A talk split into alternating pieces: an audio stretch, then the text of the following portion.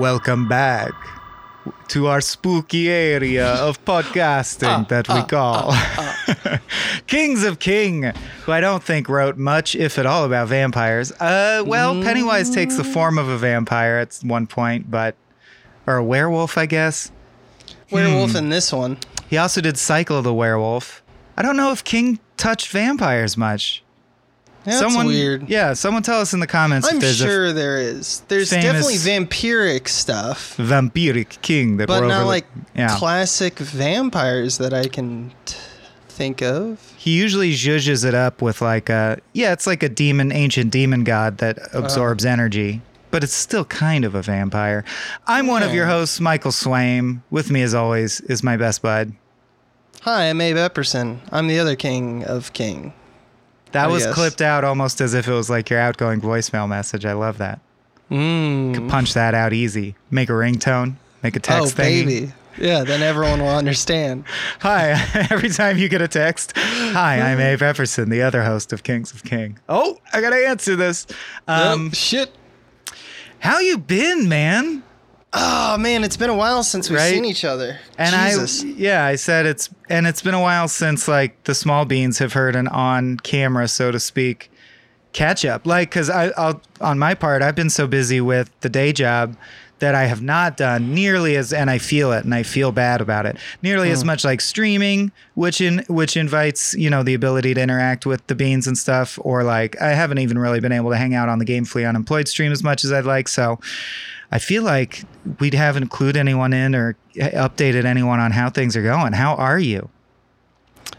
dude i'm i mean all the copy paste all the stuff you're usually supposed to say Mm-hmm. uh, at the heart of it i'm pretty good man uh, i'm really excited about the thing that we wrote uh, Yeah. you did most of the heavy lifting but i'm just excited to be back in the saddle it encouraged me to write more myself alone which was great. Uh, so i've been doing that a little bit. I've been uh, you know doing some family stuff and uh, just all around just kind of like trying to keep in touch with my roots. It's so hard to do. I know everyone's kind of having that problem but just Yeah. like trying to keep all like it's so easy to let all the fires simmer down to low because of this stuff and i'm just like i don't know encouraged to not allow that to happen. So hopefully if you're a good friend of mine and i haven't reached out to you recently i'm going to. So that's kind of my new drive. How about you? Yeah, well, just to tantalize people a little bit, I think I can say, yeah, we're, we worked on a spec pilot. We still are working on it.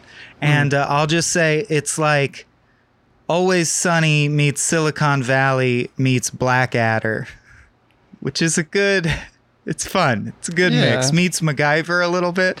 it's yeah middle-aged Mag- or middle-aged medieval times macgyver i, I, think. MacGyver was middle aged MacGyver. yeah he wasn't middle-aged I, I meant middle ages but Yeah, Middle Ages it. MacGyver. yeah Middle That's- Earth MacGyver. You know, gluing a fan belt to a hobbit and making a bomb. just yeah that's how you make That's bombs. the pilot. That's the show. Um, yeah, I feel like extra cut off just because I moved to San Francisco for the new day job at IGN and immediately went into quarantine. So I don't, I haven't Yeah. seen my best friends. I definitely thought I would be free to visit LA and live that like lifestyle where you're like, yeah, I live in the Bay. I pop down to LA pretty frequently, or you know, but I haven't seen Right. anyone. And and in my new city, I just started making friends that I could theoretically see, but they don't want to see me. And I can't even like I haven't done any San Francisco shit or gone anywhere. I would because I mm-hmm. used to visit the Bay all the time, you know, as you well know, with you and hit all the stuff and like now I live here and I constantly find myself forgetting oh shit like Golden Gate Park is here. It's like right there. Oh, yeah. I just don't just go there cuz I can't. you can't have access to it. Let like me that awesome you place Abe and I went 10 odd years ago I live there now but it doesn't feel like it cuz I don't go to those places. I know, I know, and it's a wonderful city to just walk around. Um, let me Yeah. Mm-hmm. ask you something. Do you ever still interested in stand up? oh Like yeah doing very much stand-up? so Like yeah. when uh, quarantine uh, settles down and like comedy clubs open up, are you gonna do like shows in San Francisco? You think? I will if you will. I'm, not in San Francisco. No, no. I mean, uh, what if we challenged each other to do some open mics? I don't want to. I've only. I've done like three open mics and I hate it. Well, then why are you asking me? Uh, you're the you're the hey man you're the front facing part of this collaboration okay I don't need to go in front of a part. microphone oh no I'm in front of a microphone That's right. we're fucked uh, Uh, we're yeah fucked. I've, Yes, I, I was a performer answer. for a little bit but uh you know I don't know I think it's a muscle you flex I No, it's say weird you asked it's a that. muscle I actually build been- up.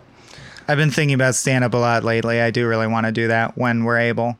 Uh, Mm-hmm. And this, and right now, uh, I've been, you know, because that's like why I'm not streaming and shit. And you're on top of my small bean schedule. But work is crushingly uh, busy right now because it's like the video game convention season. It's a and yeah. they are they are letting me do a block of programming for Gamescom, which is a big European video game convention that will have like it's modeled like a late night talk show. So my opening monologue will just be stand up. Like I'm just gonna write a Right, tight ten. right. Yeah, so I'm excited for that. But yeah, real stand up in a venue would be fun. Yeah, I love your stuff over there. It always reminds me of, even though it's just because it's the same voice and the same pen, but it always reminds me of like Does Not Compute and stuff, where you just had a monologue where you could just play with words. Yep, I I, just you- bought my new host suit. Ooh. Yeah, it's very does not compute. The only th- the only caveat is it will be about the minutia of video games revealed at Gamescom. So it's not quite as hmm. broad as just like, hey, did you see this crazy thing on YouTube, you know, or did you hear this in the news? It's very specific stand up. Yeah, but you got to give something to the epic gamers, you know? Gotta gotta give it to the gamers. Maybe not we the do. movies. Hey, it's genuine. We got one upsmanship long Yeah, before I joined for sure, IGN. for sure. We're gamers. We, we game. game. We game. We have parties. We have parties. we got Seven Up. We got Liquorade. but I do. I miss you, dude. I'll be down in LA for the shoots, and I we should find a way to see each other somehow. Yeah. Uh, there's there's always a quarantine safe way, even if it's just waving at each other from. You know, I thought we could like go to the park and eat watermelon far from each other and mm-hmm. yell. Yeah, yeah, something like that. Scream a conversation. No one's gonna Yeah. be there. We'll just scare some dogs or something. I don't know. That's right. So this has been your small beans update, just to clue you in on what's going on. Let's get back on the rails, huh? Feels like yeah. So Kings of King. That's right. Back And to Kings one- of King. No- I'm I feel like a, a good chunk of small beans will be pleased we did that. Some chunk will be like, skip 30 seconds. What the skip fuck 30 is seconds, this? skip Get 30 to the seconds. shit that I'm talking about. So this is Yeah. 1990s miniseries, not to be confused with the more modern equivalent of the the movie and its sequel. Uh, this is the miniseries made for TV movie. That's It- right. We're talking about it, which is hard to talk about Mm. without being confusing because it's such a short word that you hear so often. We're talking about it. Stephen King's It. I re- in the Amazon store to differentiate from the new movies, it's called Stephen King's It exclamation point, which is a terrible title. yeah, yeah. It's uh, on Amazon and streaming, I believe, so you can watch it yourself. It's very 1990s and it's very TV, which was kind of my before we like jump into it.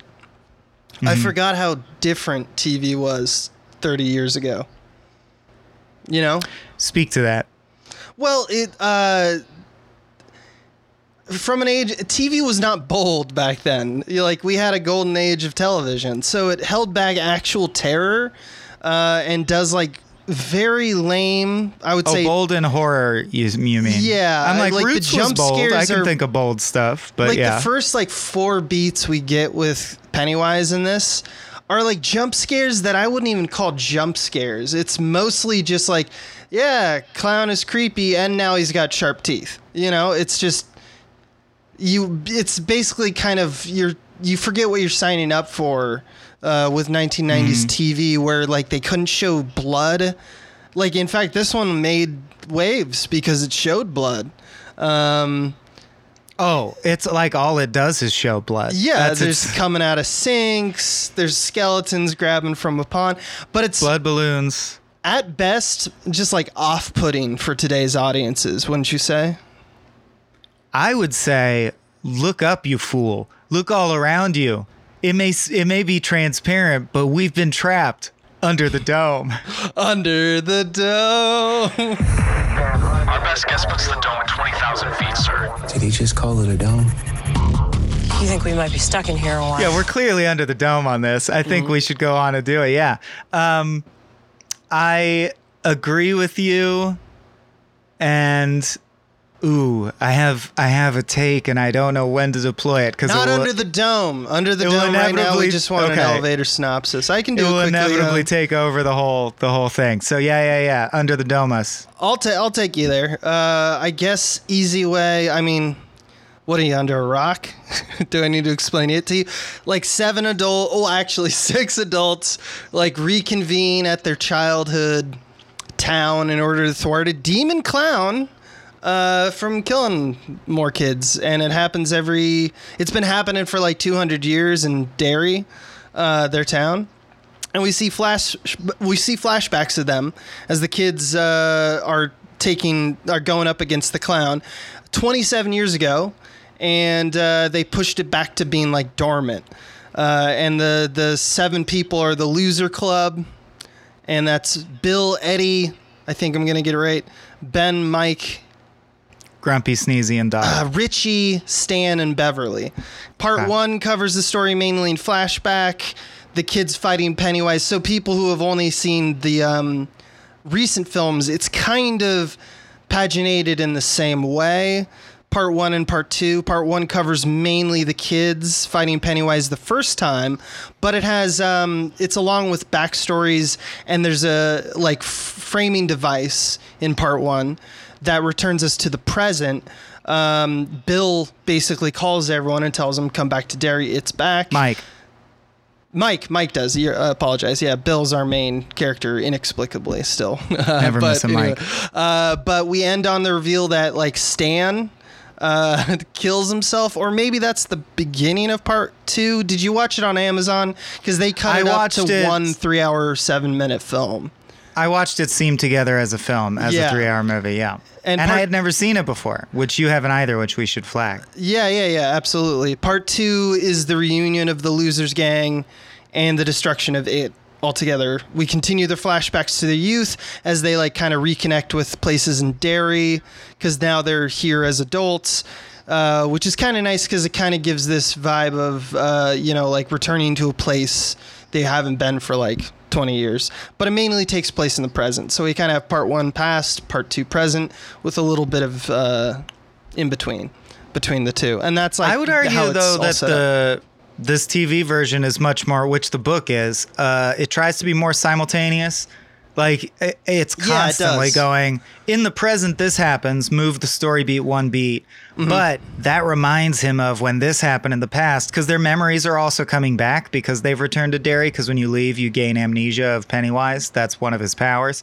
So now that they're coming back, they're like constantly Really? I having flashbacks. that. Oh, there's a couple. It's explicated in the book, but they mention it a couple times. I didn't. Uh, Very they do, but obliquely. I thought it was that was uh, King saying like it was so traumatic that like that's what they did. They forgot. Oh it. no, it's literally one of his alien powers. You Okay. can't remember that he that fucked makes with you. Yeah. more sense because I was very And hesitant that's why with in agreeing Derry, with that. the cops don't investigate crimes, and a hundred kids can die, and people just go, "I guess that's just life." That's part of Pennywise's mind control over the town. That So yeah, reading the book, obviously, there's a little more context, but Yeah. um, I just was saying that the, it's more simultaneous, whereas the new movies were really like, this one is about the kids. Flash forward, this one's about the adults. very much so. But yeah, continue. Uh, well, that's like it, I guess. That's, it? It. I mean, like that. I, I want to kind of like any scenes that you want to like touch upon. Uh, I feel like we can do that during another confusing segue during it.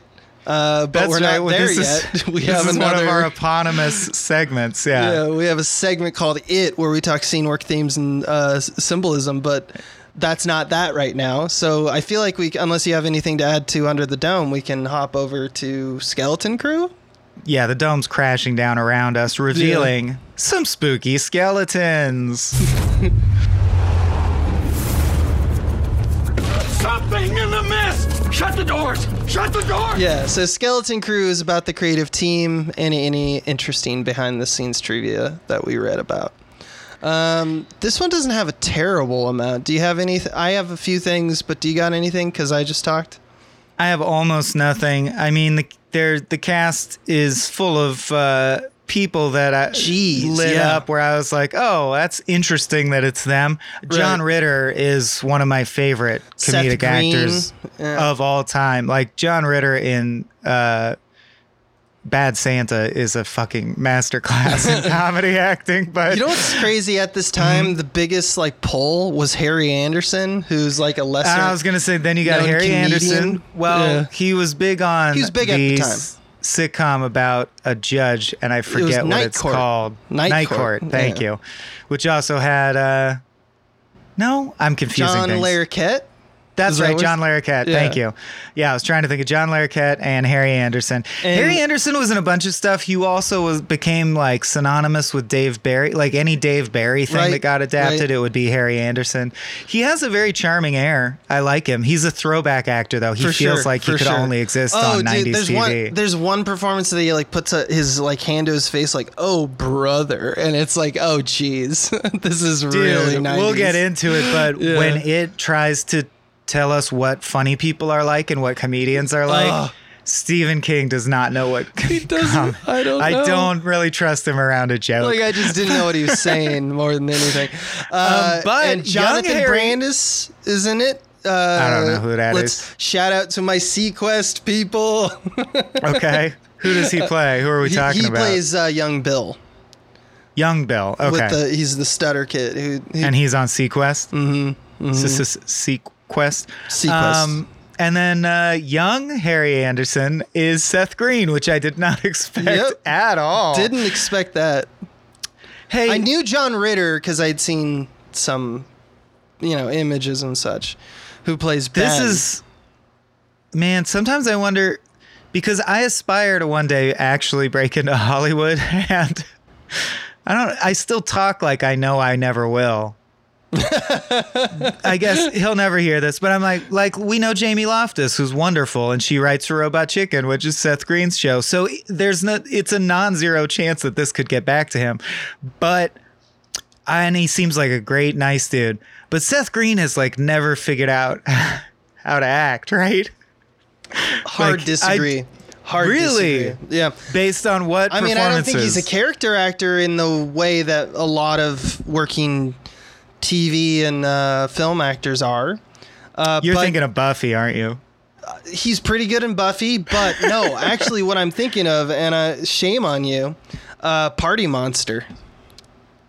actually he's good in party He's Monster, He's really that's good true. in Party Monster. So well then i guess i shouldn't be busting the balls of like a child actor but he seemed really flat in this and i held him to a high standard because it's seth green but Mm-hmm. he's still just a kid well definitely in this, he's he doesn't really do. stank up the podcast No, no, I, I mean, I think it's fine. I think it's fine. I, All right, I, I it's think it's okay. Someone can hear that. I mean, that's hey people tell me i suck it's yeah, fine exactly. It's fine. I mean, and I don't think we're saying he sucks. I think we're just saying No. as a kid you sucked. Well, I don't. I find that there are very few child actors worth a damn, and none of them are in this movie. Like I don't. None of the kids it's particularly so hard, impressed dude. me. It's so hard. Um, it is very hard, and you rarely see a child actor that blows you away, which is why, or like, there is something special about a Daniel Radcliffe or a Dakota Fanning. They're like weirdly already have an adult skill set when they're children. It's, unusual. Also, I mean, it's also hard to do like the '50s lines because you. We talked about this with "Stand by Me," where they're still he's still Oh, using that Stand by Me is going to come up. Yeah. Yeah, and like when you are not even related to that and you're like 12 or like however the kids were, 12 to 14, and they're trying to say these things that just make no sense to them, it's not gonna. It's not And they're actual work. '90s kids, so this Right, is not It their always works better yeah. in Stevie's brain than a kid who's like, oh, and that, and I want to say piss up a rope. you know, Yeah, like, hey, that's what I. uh, buy my bag. But really, all I wanted to say, skeleton crew wise, was uh, the rare occasion to actually bring it to the book because.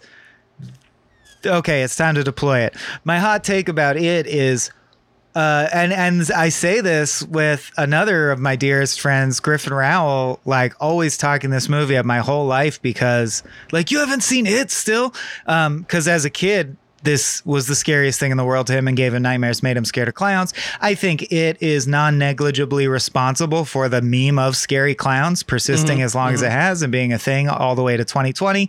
Um, it obviously has a huge cultural footprint, and a lot of it goes back to this TV special, but I think even more of it goes back to the book itself. Because the book itself is frightening and feels dense and epic. It almost feels like the Lord of the Rings, but in modern times. Like they are on a quest to vanquish an evil that lives in a pit that they have to like uh, descend into. It really feels epic and interwoven, and like, uh, or the Wheel of Time, another you know fabulous fantasy series where it's like, Right.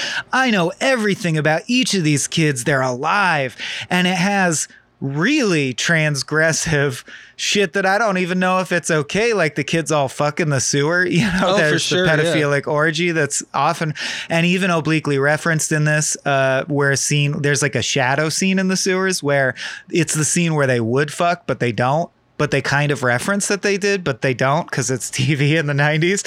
Um, and my take is, ooh, this is one of the worst movies I ever saw. This movie is garbage. This is like, I didn't know we were in a Dreamcatcher situation. This movie blows mm. chunks, dude. This movie sucks mm. ass. I hate this mm-hmm. movie.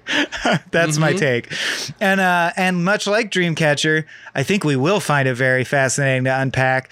But I wanted to say, as far as the behind the scenes goes, I'm gonna call on Stephen King as my my only notable crew member here and just say, uh, it really is a good book, Uh, and I want to analyze why I think this is such a facile piece of shit. Yeah, I want Yeah. to expand on that. I want to bring up two other people. Mm-hmm. One is Lawrence Cohen, uh, who is one of the scriptwriters on this, and he wrote Carrie, so he's already kind of been He's tested. kinged in. Yeah. Yeah, and uh, the also other writer is also the director, Tommy Lee Wallace, who uh, only really directed movie like Fright Night two. That was like his movie he did before this. And then everything else was TV direction. He did like Baywatch, Twilight Zone, Max Headroom. Like just looking at where he was before he made this, this was clearly designed to be just a TV thing. So I want that to be in people's head because I want to talk a lot about direction and why I think it speaks to what you're saying of like when we take a story that's as interesting as I think it actually is. It really is a good yarn. Yeah. yeah, it's it's kind of the one of the better ones, and we can get into that later. Why I think that, uh, and why does this movie fail, is a big question I want to ask uh, uh, to the group, I guess, but also to you mainly. Um, and I think that there's a lot of skepticism that King had, and he wrote about in as early as like 1983, where he's like, I don't think TV's ever going to work for my writing. And then when they made it, he was, or when he wrote it, it was like I think 1986. Uh, he was like, Nah, a television version of this book would be bullshit. So he thought it was going to be bullshit. Uh, I didn't actually get any. Find any quotes about what he thought about it after, After it the fact, out. after seeing it. Yeah. But I think it, that means that he probably just I- didn't change his negative view on horror television. I was gonna say he's the kind of guy who tends to he loves movies. I think he's genuinely delighted that the world embraced his work and he gets to see his Right. writing come to life on the screen. Right. He seems to love movies, and if and he's also polite. So Mm-hmm. if he didn't lavish praise on your thing. It's probably not his favorite Stephen King adaptation. Yeah. Like he's out here blurbing everyone related to him, and uh, you know, 10% of new horror novels have a quote by Stephen King say, like, give this guy a chance. I swear he's like the freshest new horror writer. Right. Um, he's a big supporter of the medium and his fellow artists. So I guess what I'm getting at is I think he was right. It is bullshit. And he's probably too polite to go, yeah, it's bullshit. polite. Because it worked on, I mean, this movie's Yeah. beloved. And I know a lot of people our age who, because they saw it as kids, they were like, it is the scariest thing to me the scariest one. Mm-hmm, It's the scariest one above all others. And we haven't mentioned Tim Curry. Ooh, ooh. Obviously, none of this applies Mm. to Tim Curry. He's Teflon. He does the best you could possibly do with the material, period. There's Kiss no me, fat boy. I want to talk about him in comparison to uh, the new guy who I forget his name suddenly. I'm sorry, but the new Pennywise. I mean, I we'll cover Bill that whole movie. That's right. I knew he's a Skarsgård, but I didn't know which. Um, and he does interesting, fabulous, difficult acting things in his own way. But I think Tim Curry, honestly, like as an actor, the decisions he makes are cl- more clever. I think he just destroys. And uh, it can't save the movie. The movie still sucks, and Pennywise is not scary. yeah, it's um. I mean, there's a gritty realism in the new ones. Like, I won't say it's a one to one akin uh, between these two movies, but like, if you look at the difference between 1990 and 2017's uh, It's, and you look at something like I don't know, Batman and uh, Jack Nicholson's Joker and like Heath Ledger's Joker. I'm not saying that Oh, that's a good they're analogy. the yeah. same, but it's like it's the same era, and therefore like the campiness of the character of those two characters are very similar. I think Tim Curry's Totally. not doing a gritty thing. He's not doing like an uh, like not your grandpa's it. You know, like he's doing a very classic clownish impression, but his nuance is so fucking dialed in. You're just watching an absolute like virtuoso actor. and he knows what he's doing. His cho- his subtextual exactly choices. Yeah. are subversive. Like there is no scrap of dialogue ever that implies this clown is a pedophile. He But- no.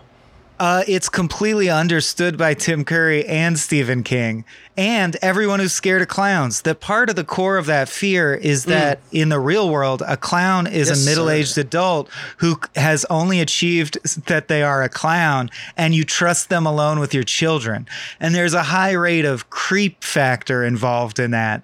Yeah. When you take off the makeup, it's like some 50 year old guy named Stu. Who the fuck knows what he's going to do with Right, your kid? right. Um, and every subtextual choice that Tim Curry brings to Pennywise makes him not only he's going to eat you, but he's kind of horny for you.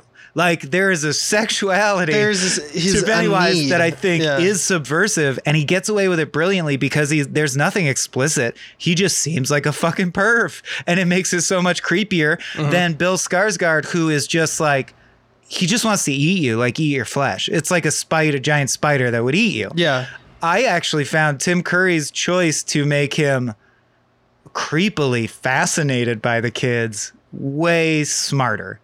It is so awesome. I want to talk about that now. Officially, want to open up because we haven't actually made the break. I want to officially call this now the segment that we call it. Bill, if you'll come with me, you'll float too. You'll too. You'll float It's squared. squared. It- it- it- it- it- Uh, it- it- where it- this is the episode we just talk about everything we had watching it on our minds um, because yeah we're kind of out of the skeleton crew bit i i think your take is absolutely right and the one thing i almost feel like we can start with that i have a lot to say on it as well uh, but there's something about the story itself and all the movies that have like come from it and are you know um, kind of have used the clown imagery as such that we, we don't really talk about or I have yet to hear someone really elucidate the like symbolism behind why King chose that for the story. And I think you touched upon it. Why a clown? Why a clown? clown? But I think it's it's everywhere in the story.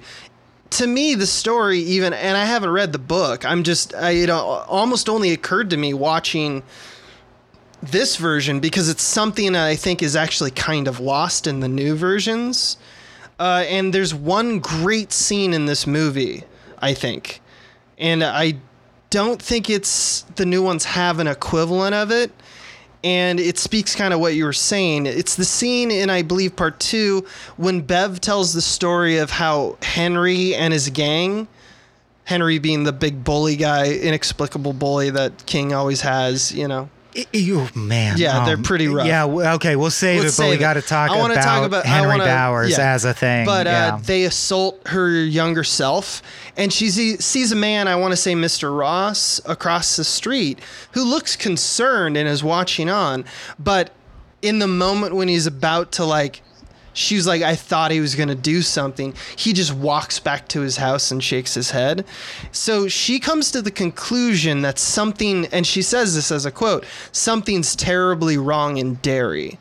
And I, she's not talking about the clown. The clown is not. it's rotten dairy. But it is, It's- or I mean, had- in the yeah. book, I think it's an allusion to the fact that in the book, Pennywise used mind, Mind uses control, mind control sure. to make Derry uh, a qui- a place where no one helps. but it's a other. Metaphor, right? I think the reason one's lost this, and it's at the heart of the story. Mm-hmm. It's a story that takes advantage of the small town America's version of itself. It's unnatural, of course, when kids go missing, when someone within the community could do something so reprehensible. The betrayal of neighborliness. Exactly. It's like the perversion of it. And yeah. so there's something terribly wrong in Derry might as well be a statement about the loss of trust in that community. So the clown as a figure, like you Mm. said, who visits your kid on your birthday, it's a me- like this puts this tale for me in a like a in a like kind of hereditary level, like it's Americana horror. You know? That's really cool. And I got to say, that's definitely true of the book because each. Each of the Losers Club members has a tragic backstory that is delved into in such detail and treated with, I would say, enough, a fair amount, as much as King could muster. I could tell his heart was in the right place of like empathy and understanding and trying to ref- project what that situation would be. So, like, Mike, the only black person in the Losers Club, deals with constant small town racism, Right. right? And that's dealt with in the book in a fairly complex way that gets at all these things you're talking about how like America Americana glosses over the people who fall through the cracks, the people we treat like shit just to keep our sense of community Exactly, intact. yeah. And of course, um, Bev has a an abusive father who in the book is explicitly sexually abusive and then has the cycle They're of so it actually up, deals with yeah. it deals with and she it, uh yeah exactly like trust when your trust gets completely trampled upon and different as- effects that has on people uh, on a systemic level or in bev's case how sometimes people who grow up in abusive situations find themselves repeating that cycle in life with their choice of partner. And they ask themselves why? Does that mean it's my fault? No it's very complex. It's complex psychology. And the problem with a show and it's interesting because when I saw the new movies, I was very upset that they lost all that. Because to me, like exactly what you're hitting on is the brilliant. Like Right. that's the heart of the story. That's the subtext that makes the story relevant.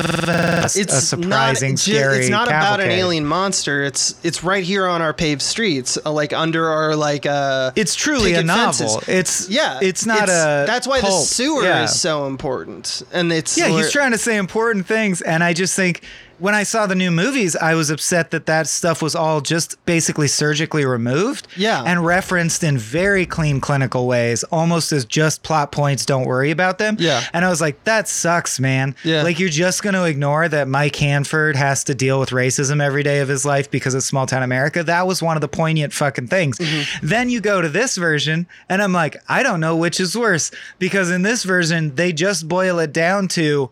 Bowers constantly calls him the N word, but they never explore how that feels for Mike, how it affects him, what it means about America. They just, as an, ex- it's almost like we get to say the N word. He, he, he, he's a bad guy. He says the N word. So it's like, man, that clumsy of a handling is worse than you should have just shut your fucking mouth about it mm-hmm. if you don't know how to handle it. So it's interesting that this old version seems to try and allude to everything in the book almost out of a loyalty like uh Eddie says like, "Well, I was a virgin. The only ones I ever loved were were you." And that line is a reference to the fact that they all fucked as kids, Right. but they don't have the balls to include that scene or have it be true. Um, so they have all these weird So they like allude to the idea of racism in the worst way possible by just dropping the N word with no understanding or context around it and then killing the guy who said it. Like it's like a bumper sticker that just says racism is bad. Yeah. And you're like, I did my part for the week.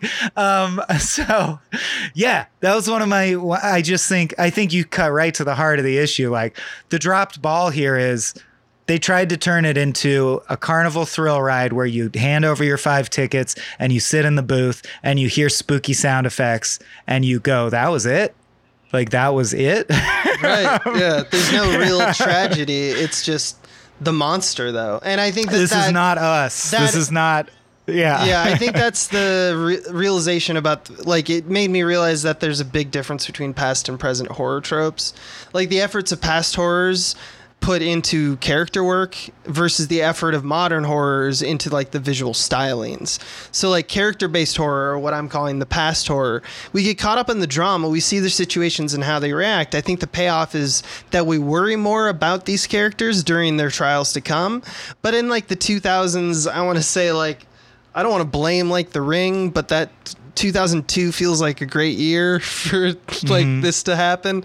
Mainstream horror became so much more about the visuals being horrifying. Well, it makes the films like basically look the same and you it emphasizes a bag of tricks where the like just the visceral sight of the monsters where the horror stems from which is very much still true in it i mean the the imagery of the clown is the thing but it's not from a psychological terror um, where people you know and are invested in are being placed in immediate threats.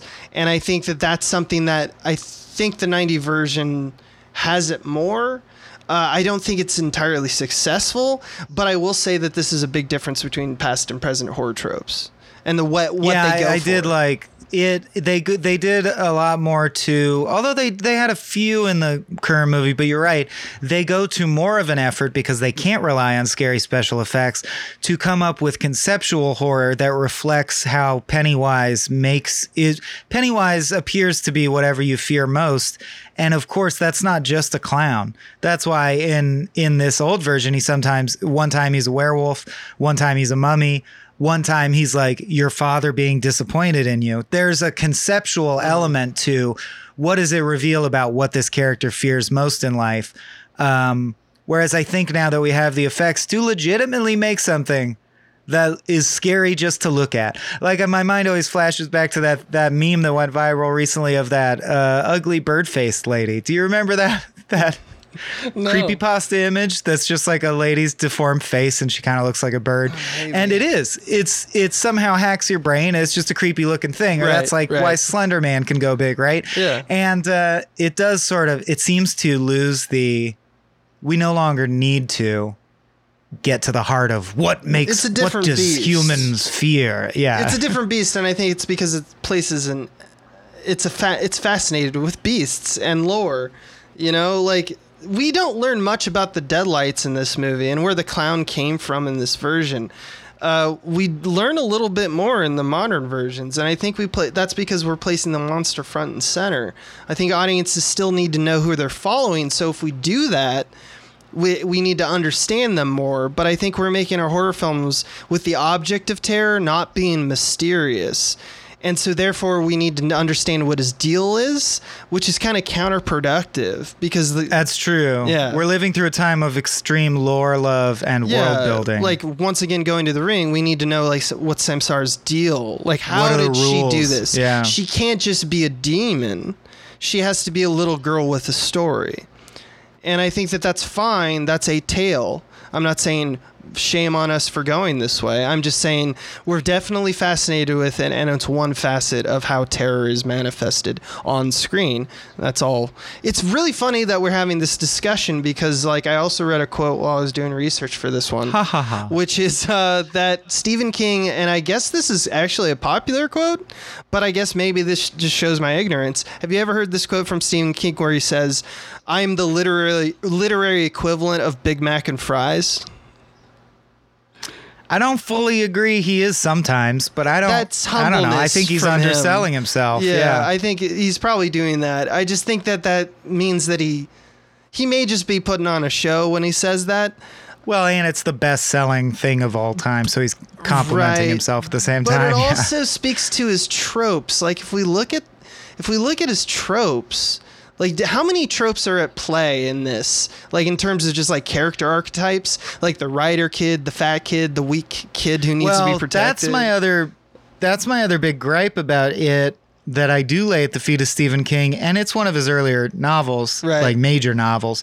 So I- I hope he grows out of this, and I'm wondering if we just happened by chance to meander through. Because, for example, we covered The Mist. The Mist doesn't rely on any of these tropes. It's all fresh, True. new tropes. They're still archetypal, but they're fresh.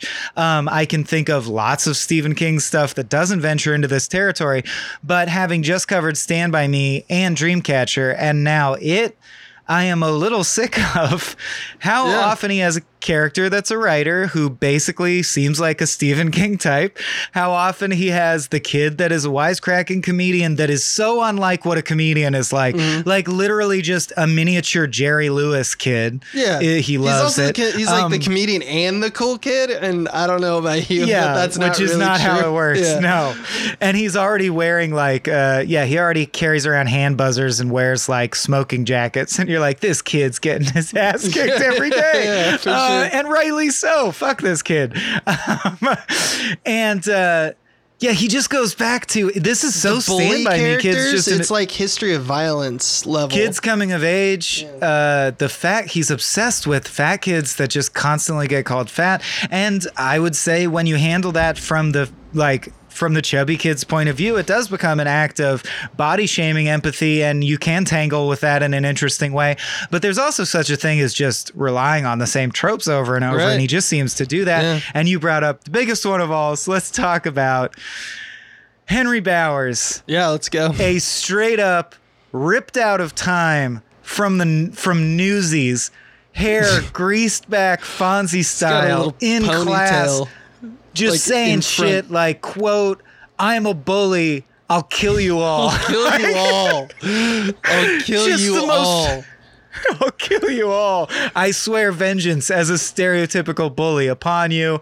He sees Pennywise and his hair turns white. Henry Bowers is some of the stupidest shit that's ever been committed to Yeah. film. This poor kid that had to play Henry Bowers. It's just the distillation. And like you said, like we rip on American history of, uh, sorry, history of violence as a throwback to this is the Uber Stephen King bully. And by Stephen King bully, if you're unaware, we mean a bully who has no right to exist. No empathy or Nah. understanding is spent towards trying to understand how he could function. Yeah. Like it's so it's so amazing that in a book where you're like, here's seven kids, and here is our seven bespoke backstories that each illuminate something like the terror of of having your sexual identity transgressed upon, Mm-hmm. the terror of systemic entrenched racism, the terror of being born into a body that earns you shame and revile, and you or just you didn't ask to be born that way. Like Issues This with kid- missing fathers and abusive adults. so like, yeah. oh yeah, exactly the same as Stand by Me. His brother's dead, and the parents won't let him in his room. Right. Exactly the same as Stand by Me. And yet, there's this kid who is so full of twisted hatred that he's constantly, as a child, just screaming, "I'll kill you," and and means it, like taking out switchblades and trying to carve his name in people. He must have something going on at home. He must. He must. Like, what is Henry Powers' childhood like? And I love that we spend no effort. We're just like, I don't, I know. know. He's a piece that of kid's, shit, dude. That Yeah. kid's just a piece of what shit. What ends up happening is a mental institute until like Pennywise appears in the moon and he gets out. You know, like he's that was just some a insane device. clown posse He's shit. There's a clown in the moon telling me to kill kids. Yeah, he's just a device, is what it comes down to. It's just a format. By the way, would we have the joy that is the insane clown posse without it? I doubt don't it. think so. I doubt it. Yeah. yeah, I love it. Uh, Juggalos everywhere should read it for sure. yeah, they need to know the roots, man.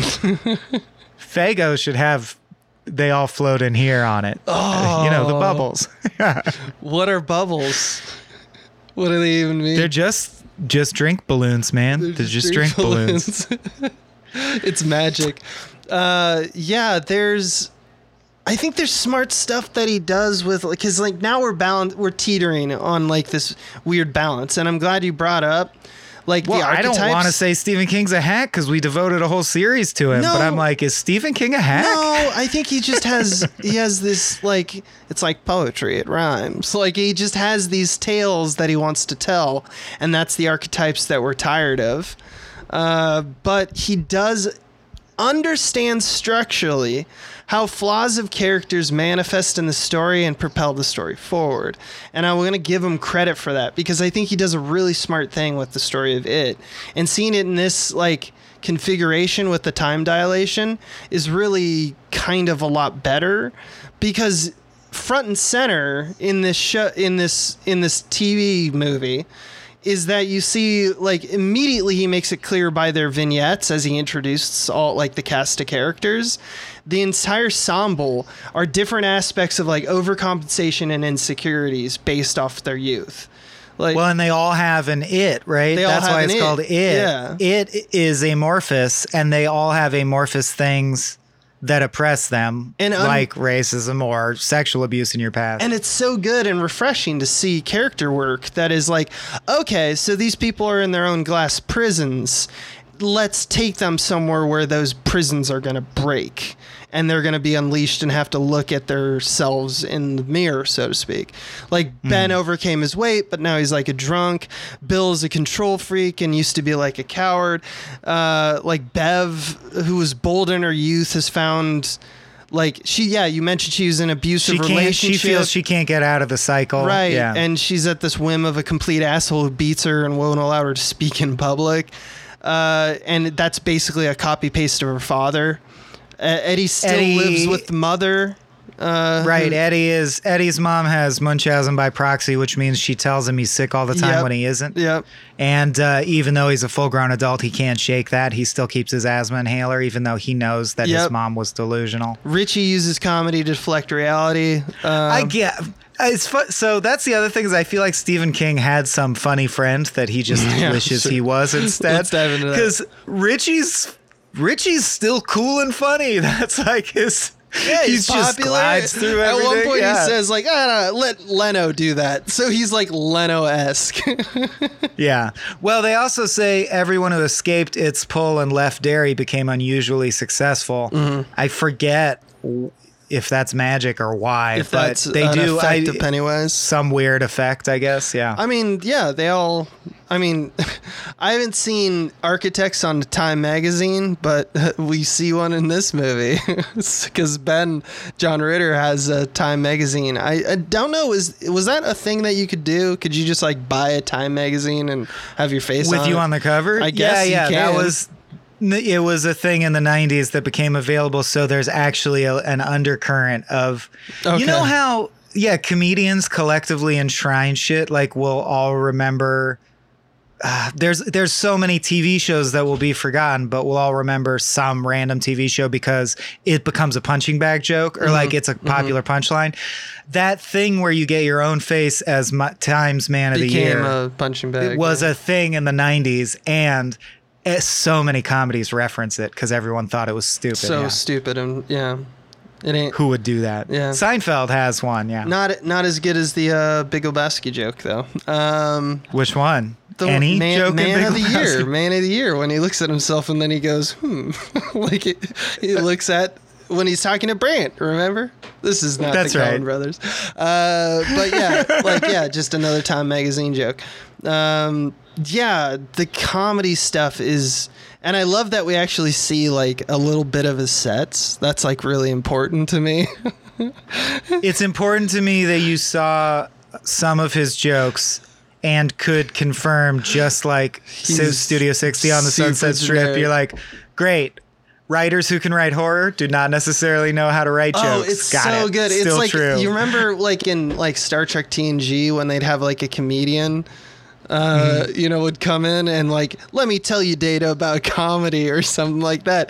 Comedy's like this, bada bing, bada boom, and it's just like Comedy so is a pair wrong. of chattering, wind up Because teeth, and me talking about my ex-wife's mother-in-law. Yeah, because Like, it's sci-fi okay, writers trying to write comedy, and it's so great. It's just it's a treasure, is what it is. I mean, you know, Um, I'm not I'm- telling anyone yeah. to stick to their lane. Who am I to say any of that? It's just hilarious to see.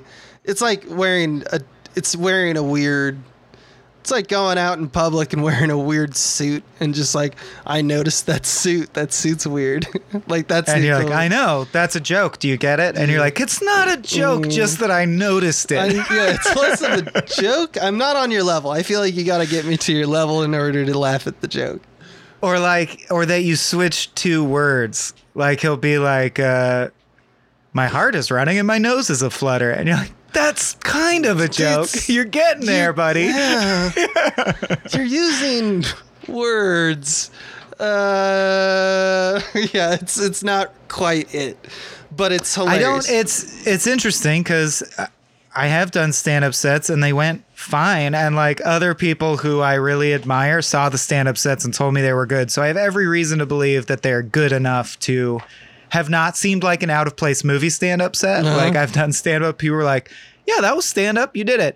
Um, and yet there is something about because I also, of course, screenwrite. It's tough to pre. It's weird. I don't understand because it's identical. And then joke It's- here. I I find it way easier to be very funny in the Agents of Crack context or in the pilot we wrote just now that we referenced at the top of the show. Right, Banter. Banter is so funny to me because un, one character undercutting another. You have status shifts you can do. Yeah. You have like just two things existing makes it so much easier. they twist around. That's why yeah. a lot of comedy writers find stand up to be a true challenge because it's a monologue. It's a it's you know a tip of a the monologue spear. is Just harder keep than a yeah. sticking with me here. So I guess what I'm saying is I'm no shade at anyone who can't. I even who has done stand up.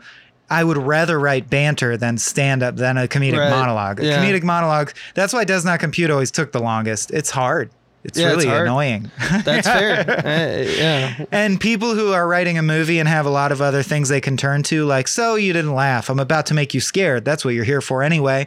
They never really put the sheer amount of effort and micromanagement into their comedy writing that you need to to make it feel like a, a real seasoned stand up special. Because stand ups will do the same comedic monologue. Think about this to make your it comedic monologue feel real, you should tour with that monologue as your material and hear what bombs and hear what hits and rewrite it for six months and then write it as screenplay in your movie. Right. If you want it, if you wanted it to feel like real stand up. Right. Right. That's what it would take. Or get a stand-up writer to write some jokes for you. Or get Mike Birbiglia to write, but right, but any stand-up writer, that shit ta- is so hard and so precious. Why wouldn't he just do it as his own material? Yeah, because you're paying him. but yeah, I, I, get what you're guess, yeah. saying. Yeah. That's true. I got I mean, you get Patton Oswalt to ghost add jokes to Ratatouille, and you're Hell golden. yeah, baby. Hell yeah. Uh, I got a question for you. Hire us. Mm-hmm. As a um cuz you're like kind of a structuralist like me, you're like a formalist. Um Feed me those semiotics. I got a question. Uh what is Stan's function in this tale? And just to I- refresh our memory, Stan Yeah. is the guy who has he's the boy scout as a young boy. Uh, he has very little uh, that we know about him other than he's a Boy Scout. In fact, at one point he says like the Boy Scout law over and over and over as a mantra to not be scared. to ward off Pennywise. Yeah, and then when we see him later in life, we don't see him in part two. Well, I guess we do. We see his head in a fridge. But in part one, it's That's revealed Pennywise, though. He That's kills not really him. himself after he gets the phone call from uh, from uh, Mike. So Mike. So, what's his function Mm-hmm. in the story? My Can he be cut out? I haven't read the book in probably 15 years, so I just remembered things that really stuck in my mind, and I was able to bring some of those to bear. But I can't say that, like, oh yeah, this is Stan's deal in the book. Um, but so judging solely on the movie and like gut imply or like gut checking what I think probably the book was, uh, based on my vague, vague memories, is th- I got the impression that he- represented how the he's the very surface layer of that gilded edge of Americana you were talking Yep. about. So I like think you're right. Mark Twain coined the phrase the gilded age and gilding is when the you know a book that has gold Yeah. Um, and the reason he called Mark Twain called the area he was living through the Gilded Age, frankly, was because of things like slavery, um, where he was saying we are all about like we have steam power now. We have the cotton gin. There was a lot of uh, self patting on the back by white Americans uh, when Mark Twain was alive about if, if you can believe it, because of course time makes fools of us all, but like we live in the future now. Technology is like, oh my God, technology's blowing up in a big way. Factory automation is going to change everything. We we are golden. We are golden gods. We control nature. You know, we were getting that sense that we we mastered the earth. we ru- we rule.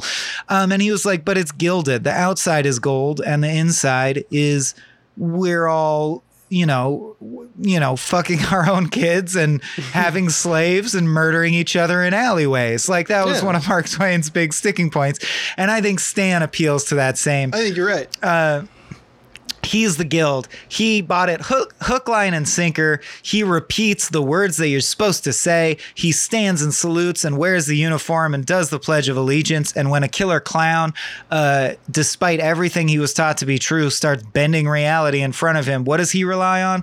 The Boy Scout motto. Well, you know what? When the shit with capital IT really hits the fan, what does he do? Fucking kill himself in a bathtub like a coward, leaving everyone who loves him mm. traumatized just because he's scared. And I think it's it represents the frailty of those mottos, of the fact of like, oh, I'm in the army. Uh, not, I mean, we have veteran fans who have reached out. Christian Ramirez is a veteran, and like, no shade to. I think being in the army can do a lot of things uh, for a person's life and strengthen a lot of characteristics. But it also isn't just I was in the army. You can assume I'm smart and capable and stalwart and manly and all whatever we associate with that. Um, being in the Boy Scouts doesn't make you a good guy. The Boy Scouts enshrine a certain set of morals, and obviously, evil people can go through the Boy Scouts and create wreak havoc, or you can take something from the Boy Scouts that's a great experience that teaches you uh, to be a better person in life. It's like how you use it. And Stan had all the tools, but didn't know how to use them. He was sort of a coward Yeah. at the end of the day. I- and I could be. I, I hope when faced with a killer clown, I wouldn't just kill myself to get out of the situation. But I don't know. Yeah, um, you know I'm an Eagle Scout, right? I do, Yeah, right? yeah. So was like No, no, I'd say you're, Um, you're spot on. We're a bunch of cowards. Uh, no, it's No, but you know what I mean, the words I you're saying- His home life is the mo- portrayed as the most comfortable, healthy. His life, his wife loves him. man. They're like, Yeah. they flirt a little bit before he takes the phone call, and he and they're just like, ah, you, and it's just like it's the picture of Americana like healthiness, and then. Off screen, he offs himself. Uh, you remember immediately talked about they, they get a call, and he's like, "It is back," and he's talked like, about "I see." the poem Richard Cory, right? I mean, we must have great Simon and Garfunkel song Right. too. Yeah, that's how I think I was Also, most popular. He's Richard Cory, I think- right? I think about that song constantly when I'm beating up on myself about uh, how we aren't making movies like we want to be. That's dark. Uh, Richard Cory's That's one of the only things that makes me feel I'm like, but it wouldn't guarantee I would be happy. Richard Cory. yeah. Remember Richard Cory. Remember Yeah, Richard yeah. Corey. Yeah. It's a dark thing, but it's true. It's like if there's something you aspire to that's a real long shot lottery ticket childhood dream, Mm-hmm. uh, you can't go thinking that when you're unhappy, oh, but if I got that thing, I would be happy. There's no guarantee that's true. It's just a good reminder. right. Yeah, no, it's just a good reminder. Yeah.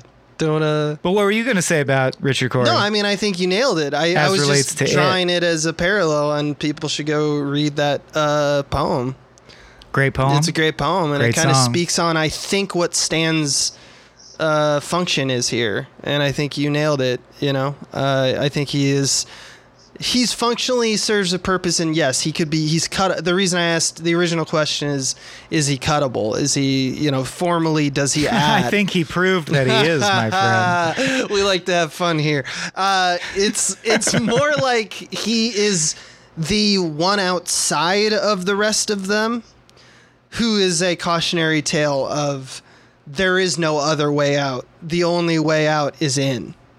You know, The only way out is to fight it because yeah, or kill yourself. because they that? Right. they didn't finish and that's why they're all i think that's the to me that's what's the power of the story again with the flaws of the character stuff talking about how each of them have flaws as a kid and they also have flaws as an adult and it's just like dressed up in different clothes um, and some of them aren't even their flaws you know in like the case of bev she's just become less emboldened uh, over time but it's because she's been a victim her whole life.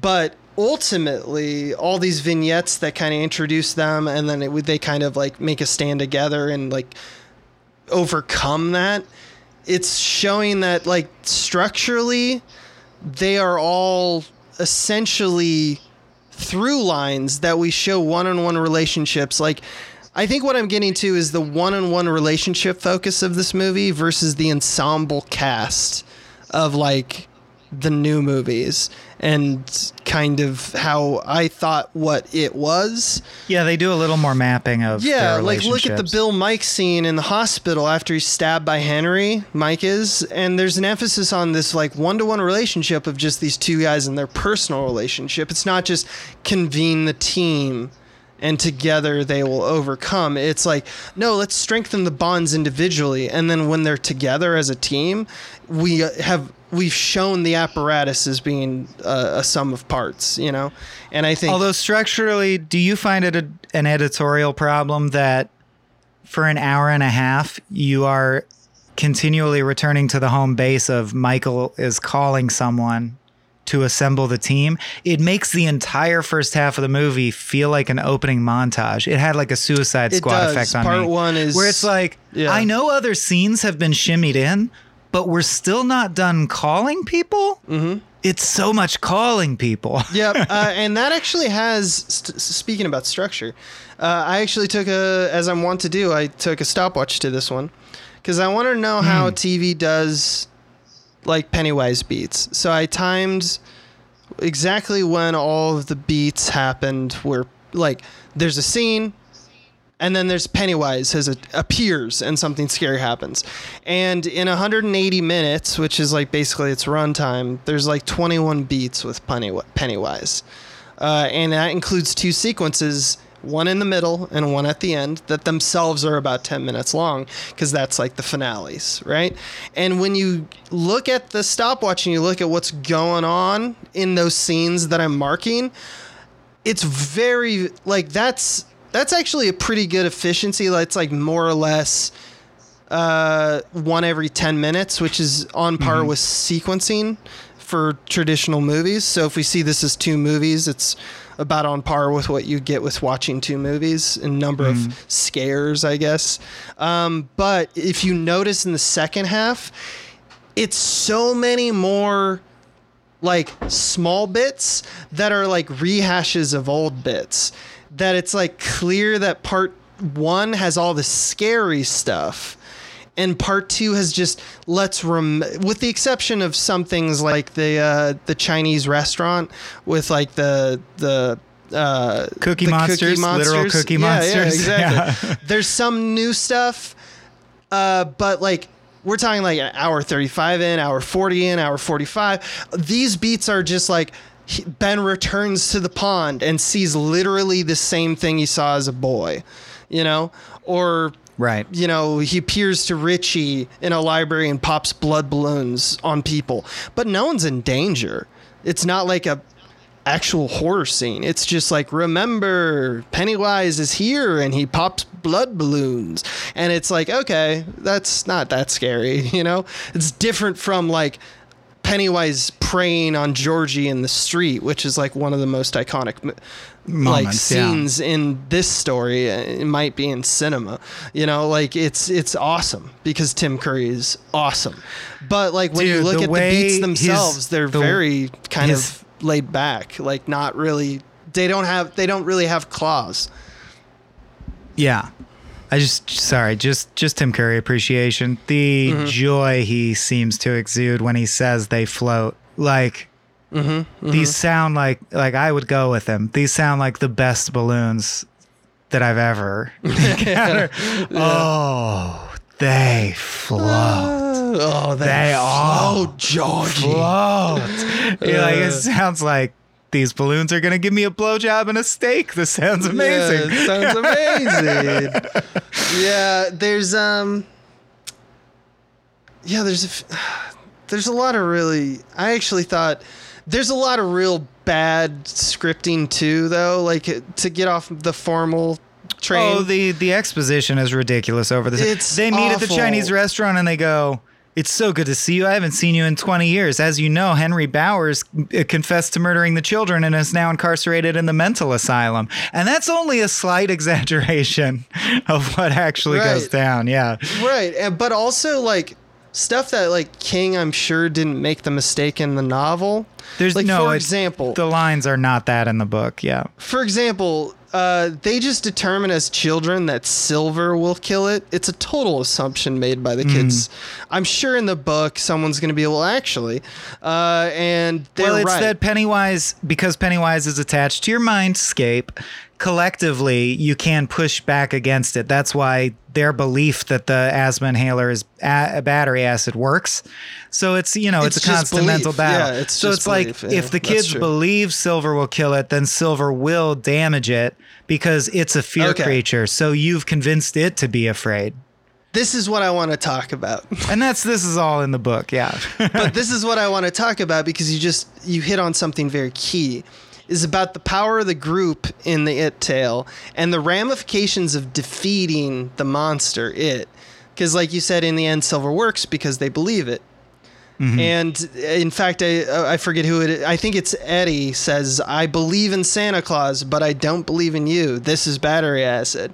So in stephen king's it what does it mean to not believe in monsters? I think it means two things. One you they don't exist which let's think about the sim- symbolic nature of what we talked about earlier or two we are as powerful as monsters. They have no power over us, so we can rip their spider bodies like asunder, and it's fine.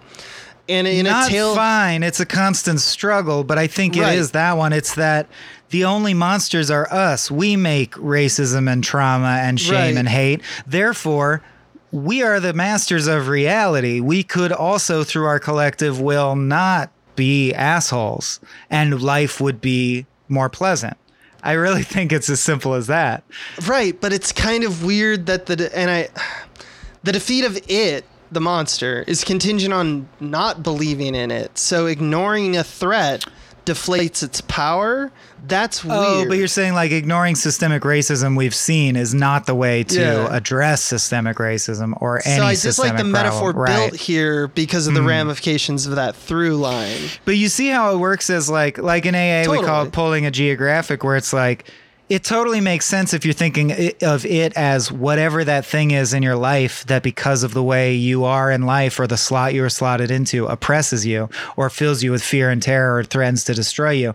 Um, it's uh it makes so much sense. It's like they all tried to pull a geographic, and even though they became unusually successful far from home, the shadow of your childhood trauma and the shit that was truly fucked up about the way your mind was formed when it was forming that will never be resolved. It will always be a shadow cast over you unless you return home metaphorically and confront it, whatever it is. You have to come to some kind of understanding with systemic racism if you're Mike, or the trauma you suffered if you're Bev, or your stutter if you're Bill, which seems like the lowest stakes one. Low stakes. But you know Oh, what I mean? You have to come, Yeah. you have to address the childhood shit, which is why so many people in middle age find therapy, address their shit, and come out better for it. It's a process that is positive and you have to go through. And I just feel like them coming together as the losers club and using their literally their lack of fear and their willpower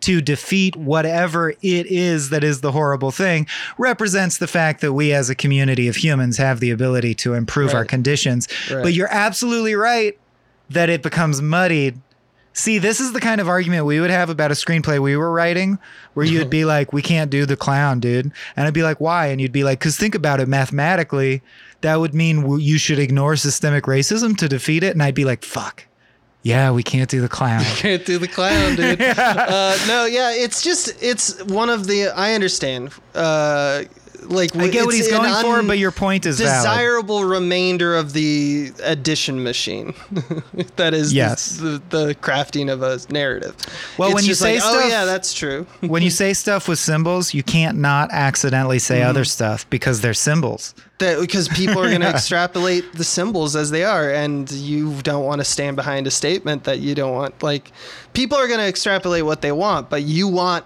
clearly a symbolic like through line in your stories and you want those people to be following you a little bit. Like okay so then what does that mean? What does that mean? So what's the mm-hmm. question here? You know that's the kind of hope is that's what we're doing with our stories.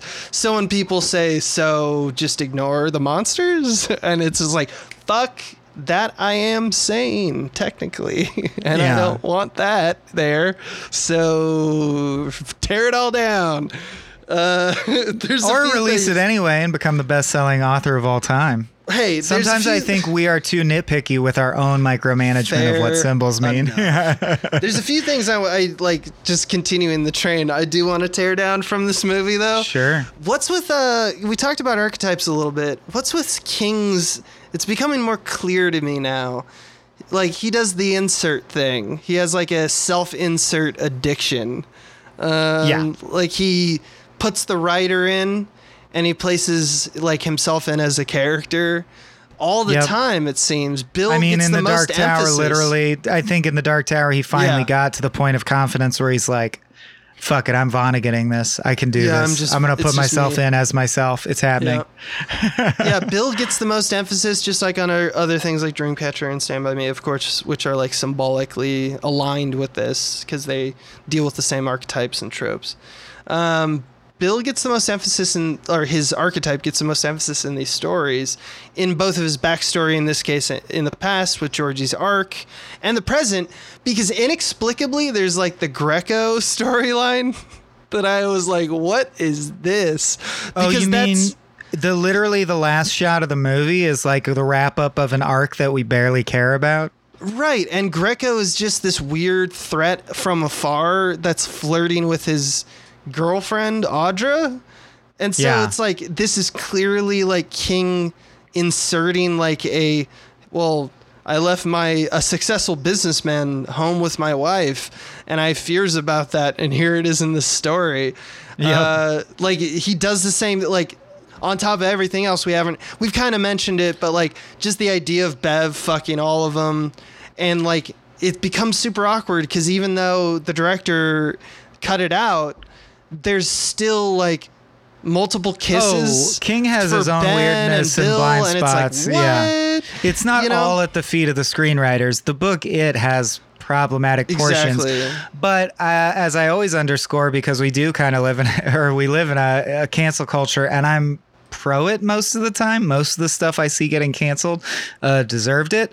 Um, but but everyone has problematic stuff inside of them. That's part of the and not writing a novel is a, an act of being if you write a certain types of novels is a very intimate act of revealing yourself as much as you can. So, of course, there's weird shit in there too that you have to place at the feet of Stephen King. He's Right. on his journey and uh, he says weird stuff about, uh, you know, you can question maybe he's working out his own shit about his relationship to women or sex through this. And I would buy that. And I'm sure if someone who's not me, because you can never see it yourself, could read my shit and point out something that's like, you have Revealing, a problem with this yeah. that you haven't resolved. And you can tell because of this character and this character. And they're probably right. It's easier to observe that stuff about other people than yourself, I think. Yeah, yeah, that's definitely true. Like, I don't want to put him under a fire too much. I mean, not that he doesn't need to for some of these We would decisions. cancel Stephen King if we felt we needed to. right. Uh, I think he's good. So far, so good. so far, so good. I mean, I don't understand. I haven't read a lot of the books, and obviously, like the, this, the all all of the seven losers, literally having sex with underage sex with Bev is like that's not so good. Uh, but it, there is. I'm not. I guess it's not a but. That's like that. But that mean is. But there's other stuff that matters more. I guess it's just a matter of like this main character getting the girl is on display here. It's another weird sexual like fantasy Uh, the sexual nature of the gang is definitely something I want to point to, but just talking about King's kind of insert of the writer character, like why does Bill? Why is Bill the main character? That's weird. It feels. But you know why? It uh, feels right, like right. It's because King has a good grasp on that character. character. King has a good grasp on that character because it's him. It's Right. easier to write. Yeah. And there is this good sequence where Bill stands up for himself. well, and the book is much more an ensemble. You're in the head of whichever member of the Losers Club you're writing with at the time. I think the Fair. movie makes Bill feel even more protaggy than the book does. That's probably true. I just think that I don't know why Mike isn't. He's the guy who's like assembling the crew, and the movie literally starts with him as the first Right. member, and He's it's just like, why isn't it his story? Um, but yeah, Bill does have a good. There's a good bit that I thought the help me bit. If you don't remember, like he stands up for himself and confides that he's been afraid. Like he's telling the other losers club members, uh, he confides that he's been afraid his whole life, and it cuts back to him pleading in the in the woods when he's Help me talking. kill it. Help, Help me, me." help me. You know. Yeah. And it, it's as good as it gets with the montage dilation in this movie, where it's like, oh, that's a resonant scene. They're emotionally in the same place. So cutting to that past right now ju- is justified, as opposed to normally where the sequences are just like, well, here's exposition you need to know. You need to know that Eddie's like this and has these problems, so that when we cut to him later, he's still having those problems, and you're like, God, kid, you know, grow up. Um, but yeah, the the the Bill stuff is really distracting. I find it the most distracting in the movie, um, and by extension, the Bev stuff. Um, those are really rough. I do like the Bev character because of the thing that we talked about. Although she ends up with Ben, not Bill. yeah, right? Yeah. which is fine. Yeah, I mean, she should get out of her abusive relationship. That's for sure. And uh, Bill- and Ben right, has and- always and- been a support system. So well, it his seems is so healthy. simple. He's was a chubby kid and now he gets a girl. So I guess good. Yeah, whatever. It's fine. Yeah, everything's fine. fine. In Uh, Hollywood, everything's fine. Uh, Yeah. but yeah, it's it's it's one Henry of those things. Bowers, man, Henry Bowers didn't get any happy ending or any processing of Well, whatever trauma he's carrying shit, around. dude. He's Yeah. just a piece of shit. That's all. But that's what I'm saying is the biggest pieces of shit. You can easily turn the story on a dime and be like, why is he a piece of shit? And it's interesting usually. Um, but no, he just stays a piece of shit and he dies a piece of shit. The other thing, okay, so this is jumping topics, and I know we're running a little long, but I just wanted to get out because if you haven't noticed this, uh, I'm sure I'm the last one to this party, but how much water comes up in it is like I. It took me this movie to s- understand it because once again, I think the new movies kind of just gloss over it. There's so many. Everything, literally everything, points to water. it's crazy. What do you think that means? I I didn't well, even notice that. well, okay, so Bill writes about watery monsters in the first bit with him writing his Boy, story. Man, everything points to Stand By Me. You got the scene with the kid telling the story and the other I kid saying. You're going to grow up to be a writer. It ends with someone typing a journal with monologues about what Uh-huh, happened to uh-huh. everyone. All right, go on, go on. Water. Georgie's death is during a storm. We all That's float. true. There you go. Yeah. Uh, one of the attacks takes place in the showers. There's a suicide in a bathtub. The sink is overflowing with blood. Uh, Huh. th- when Oh, the yeah. kids first meet the first time, what are they doing? Building a dam. Uh, So is it like pipes and because it is based in the sewers? Do you think they were trying to do a pipes. pipes and drains motif? I think so. I think the uh, and even when we look at uh, more like his the sewer is his home and all that obviousness. The pond that is the sewer access has Ben's father and the skeleton. Well, that's like, great if it's pipes and drains because that's the unseen th- system that holds society together Yep. where we put all our horrible shit. I love that. That's that's why I think the sewers of the suburb is like the perfect metaphor for it. It's in other words the underbelly of suburbs, the underbelly of Americana. The thing that we don't want to admit is true. Uh, all the dead kids are found in river outlets. At one point, there's literally a line by the old possessed man, like uh, he's possessed by it, and he says H2O. It's only water when he's talking about uh, when Eddie arrives, talking about how it's just a placebo and the medicine is just water. It just has a little bit of taste for to make it seem like medicine. So in other words, your sickness literally isn't real, uh, y- and it, all it takes is a little bit of water, and you're gonna get over that. Like it's just so. I think there's something to do with about like water is rebirth, but also water is death because like we can't live in it. Um, there's just so much about water that comes up with it. Because it's not like when you think of clowns, you're like water. you know, No, like, no, no, A but- watery clown. But it makes so sense, so much sense as yeah, drainage is an underused symbol. Drains. yeah. drainage being like, yeah, that's how we take the stuff we don't want and we take it away. What do you think is down there? What do you think is accumulating in that U pipe? Drainage is a great yeah, analogy What's for the sure. cholesterol? And I think that Yeah. that's what Pennywise is, is like the scum that survives from our, you know, systems that we build to be perfect that are hateful, like that have ways an, in which to remainder. raise children Yeah. and have a nuclear family uh, that's healthy, which is not present in this movie. You know, like it's just Yeah. not. And there, I don't know. I when I saw that, I was like, oh, why is there so much water imagery, and why are people talking about water all the time? And so I may be late to the game, like I said, and people may have like, yeah, of course. Read I haven't book. heard that take. That's great. I mean, I have heard that take about the book, but not about. I've heard the take that like, oh, he lives in the sewers because that's where we flush the worst parts of ourselves. But I never have heard it tied to like, yeah, Mm-hmm. A dude, system. that's why the blood comes out the sink. That's why the showers get long. That's why. Yeah. I love the imagery of your main characters who are eventually going to beat the water monster Mm-hmm. to build a dam. That's such a cool scene now to me. Yeah, that like, is cool. What is the thing that they're trying to do? And I love how they go about building the dam too, because like uh, Seth Green at one point is like, "Hey, do you even know how to build a dam?" He's like, "No." He's like, "But you think it's gonna work?" He's like, "It's gonna work." And then they all go, "All right, we're building a dam." It's they just believe like it.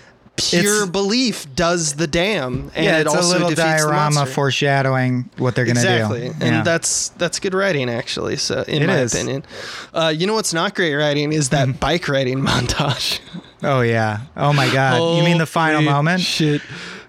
Uh, the final moment where it freeze frames, but it's just over a Temptation song. God, it's just so cringy. Two grown men having fun like kids on a bike. Yeah, or like so uh, bizarre. Well, it just feels like the bike magically made her come out of a coma, and I don't understand anything about why. Why? why? Why would that do that? She's like let's just have a good little ride on this bike. it's just so stupid. It's second It's- only to uh, I gotta say, and it's a quoted scene often. Well, it's big in our in my li- mind because of the Simpsons parody of it, but. Butch Cassidy and the Sundance Kid, cut that fucking bike ride scene. What the fuck is that bike riding scene? This is second only to that as useless bike riding scenes, I would say, in movies. It's so good. I want to keep a running It's tally. So good. Keep a running tally. Uh, I don't else- need to see anyone riding their fucking bike except ET, God damn it. Yeah, ET's the only bike that we'll accept anymore. Where it's load bearing. The plot hinged on it. Yeah. uh, Man, uh, what- do you know?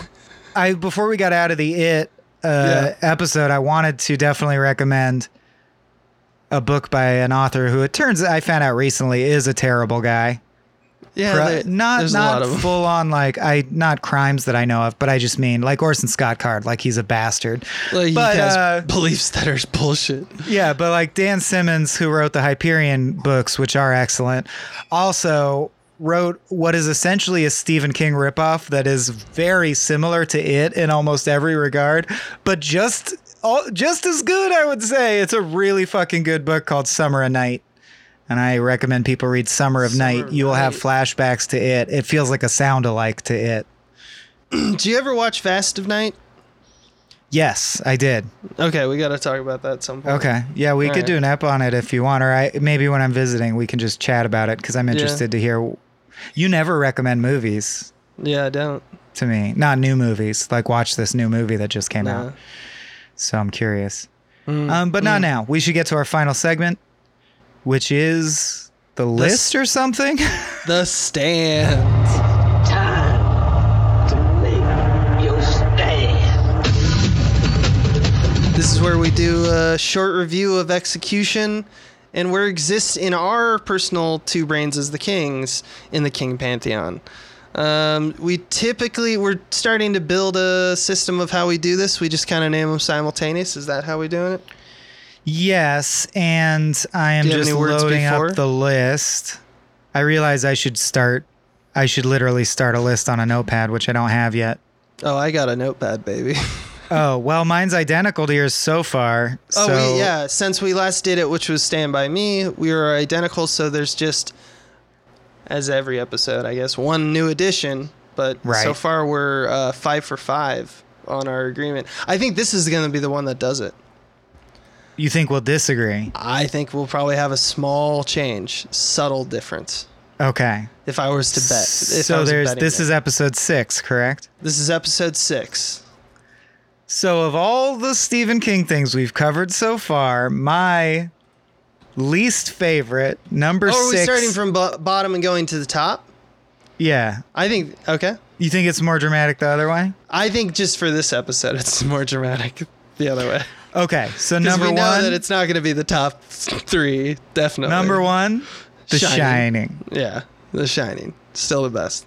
Number two, Misery. Stand by Me. I'm sorry, Stand by Me. You're right. Yeah, you're right. I was like, I didn't you read the list properly. Third. Yeah, okay. Number three, Stand by Me. Misery. Number three, Misery. Number four, Mist. The Mist. Number, Number five, five, It. Oh, Oh, we agree. We did agree. it. All right, all right. Never mind then. I'll tell you what swapped it for me at the last sec. So number six, Dreamcatcher. Dreamcatcher, Wah, yeah. Wah, What swapped it for me was this conversation. Uh, my gut Oh, good. reaction to how I experienced the movie was that it was boring and it sucked and I hated it. But now The that we've discussed better. it and lined up side by side, the work that they did, what did Mm-hmm. line up and was competent. Uh, I think Dreamcatcher is the more broken movie made by people I who more so. deeply misunderstand storytelling. Right, which is crazy because that was like Kasdan and like be amazing yes, people. but Dreamcatcher is like a drunken guy in a bar trying to ramble through a story and he just can't quite connect the dots. right. I think, uh, and Dreamcatcher has better acting as a whole, though Tim Curry, Tim Curry, Tim Curry puts everyone in the dust. And obviously more horrifying images because it was made more recently. So, like, the monsters are a little bit better. but it's Um, slightly, it's a more sound base. I just think, It yeah, the just is a little more sound. The symbolism of the threat hidden in plain sight and an Americana horror thing is what does it to me because personally I think and I think I'm speaking for both of us because we placed it the same just it's such a nice trope to be like oh the horror isn't a monster the horror is inside the system um, and that's just a great trick so Dreamcatcher doesn't even try any of that shit Dreamcatcher is so unimportant, it has nothing to say. it's just like in it there is an attempt I agree. Dreamcatcher yeah, man. is just you know fear. Just like look at this. Imagine being in a bathroom with some worms, and you're like, oh shit, that yeah, it sucks. you know. I got to sit on this toilet, but I got to grab that cigarette. grab Do you? that- Do you have to? Do you have to? I guess. Yeah. I mean, Toothpick, whatever. toothpick, whatever. whatever. I'm glad we're Uh, still in sync, though. That's I'm great. glad we're still in sync, six for six. Yeah. All right. One day it's gonna happen, and then we're gonna. I'm gonna cry. I'm gonna be like, maybe we're losing. Maybe we've gotten out of touch. Any idea what we want to cover next? I don't know. Let's talk it through a little and see if we land on something. Okay. Um, I was thinking I could- Langoliers, maybe. Langoliers. Yeah, we could do Langoliers. or should we do something we know is good now to get a palate cleanser? Uh, I definitely want to stay away from some of the ones Like heaviest of- hitters? Yeah, like let's not do. Let's not do. Let's not do Shawshank just yet. Just yet. Uh, but I don't want to do the shitty ones until like I feel like we mind it. Like we could do I- maybe a Carrie. We could do maybe Yeah. let's. do- We could let's do a more recent one maybe. I've never know. seen Pet Sematary. I've never seen uh, Creepshow, although I was a big fan of the comic. I could do 1922 or like Doctor Sleep or uh, let's take a break on Pet Sematary also works. Hmm, The Dark These are all Tower, good no. ones. Gerald's game was pretty good, the recent one. Oh, I can't wait till when we do Apt Pupil. I've never seen it. Uh, there's so many There's so the lawnmower man. I could fuck with the Ooh, lawnmower. I didn't man. know they made No Smoking into a movie. I love it's based on I the short story haven't Quitters seen Inc., that. which is one of my favorites by him. You want to see No Smoking by Anurag Kashyap? Sure, sure. We're gonna It's do them. We're it's gonna an do 'em. Oh, this is in, this would be a really interesting pick for this show. Actually, it is an adaptation of a Stephen King work, but it's an Indian movie. Like Huh. it's not one that we would normally be on our radar, you know. Hell yeah, let's do it. All right, That- let's do the next episode. Next, episode, month. we're going to do 2007's No Smoking uh, by Anurag Kashyap, co produced by Vishal Bard. I'll learn how to say his name by the time. We'll figure it out. Yeah. This is off the cuff. We usually don't do this. It's usually done by like text messages. So uh, I'm glad we figured it out. I'm trying to find ways to keep this, and of course, or you know, this is an. Ex- I feels like a legacy show to Coen Brothers Brothers. I just like keeping them different than frame rate, however possible. Mm-hmm. mm-hmm. And uh, Yeah. saying what we'll talk about next week is a way to do that. Hell yeah. Okay, good. It doesn't look like it's like a Razzie. I was just double checking that it's like not going to waste everyone's time. But no, it won a number of awards. Well, let's. Hey, I'm. I want to jump into new, fresh opportunities, new experiences, man. It was considered much ahead of its time, courtesy of its dark and unusual storyline comprising elements of surrealism, fantasy, dream reality, horror, and dark humor, which left critics baffled. Yeah. it was frowned lo- on by Indian audiences. Great. Let's- I'm let's interested. Very baby. excited. Okay. So uh, join us next time for the no smoking episode. Um, we do love you. I promise to stream more in September, and I hope you'll join us and and chat back. I miss talking Hey. to the beans. Good job on your new show, by the way. Which one? The science show, science or whatever. Oh, thanks, dude. Yeah. Yeah, it's good to have an excuse to talk to Griffin. Oh God, he's the best. Next episode of that will be him explaining why the sun should not physically exist. Shouldn't exist. Yeah. Yeah. I think I think he's gonna backpedal on that one a little. I think bit, he's going to convert me to Christianity. I think, the so. I think Yeah. you're going to be born again after talking with Griffin. Uh, what a delight! What a delight! Uh, thanks for doing this. This is a good episode. I man. enjoyed. This was a very good one. All this shit out. It turns out, yeah, we were scared for nothing. Uh, unpacking bad ones is just as fruitful as unpacking good ones, which is a relief. Yeah. I don't we'll usually do that. to say. Yeah. Well, until next time, I guess. Aw, I love you, buddy. Love you too, man. Bye. Bye. This has been a Small Beans endeavor. We're a bunch of pals who make podcasts, sketches, music, web series, and movies. The Beans always have new ideas percolating, so make sure to check us out at patreon.com slash smallbeans. That's P-A-T-R-E-O-N dot com forward slash small beans, where you can browse all of our current and past content, see what we've got planned in the future, and learn how your support can help the small beans grow into huge, giant monster beans. If you enjoyed this content module, please like, rate, subscribe, or tell a friend about us. We love you.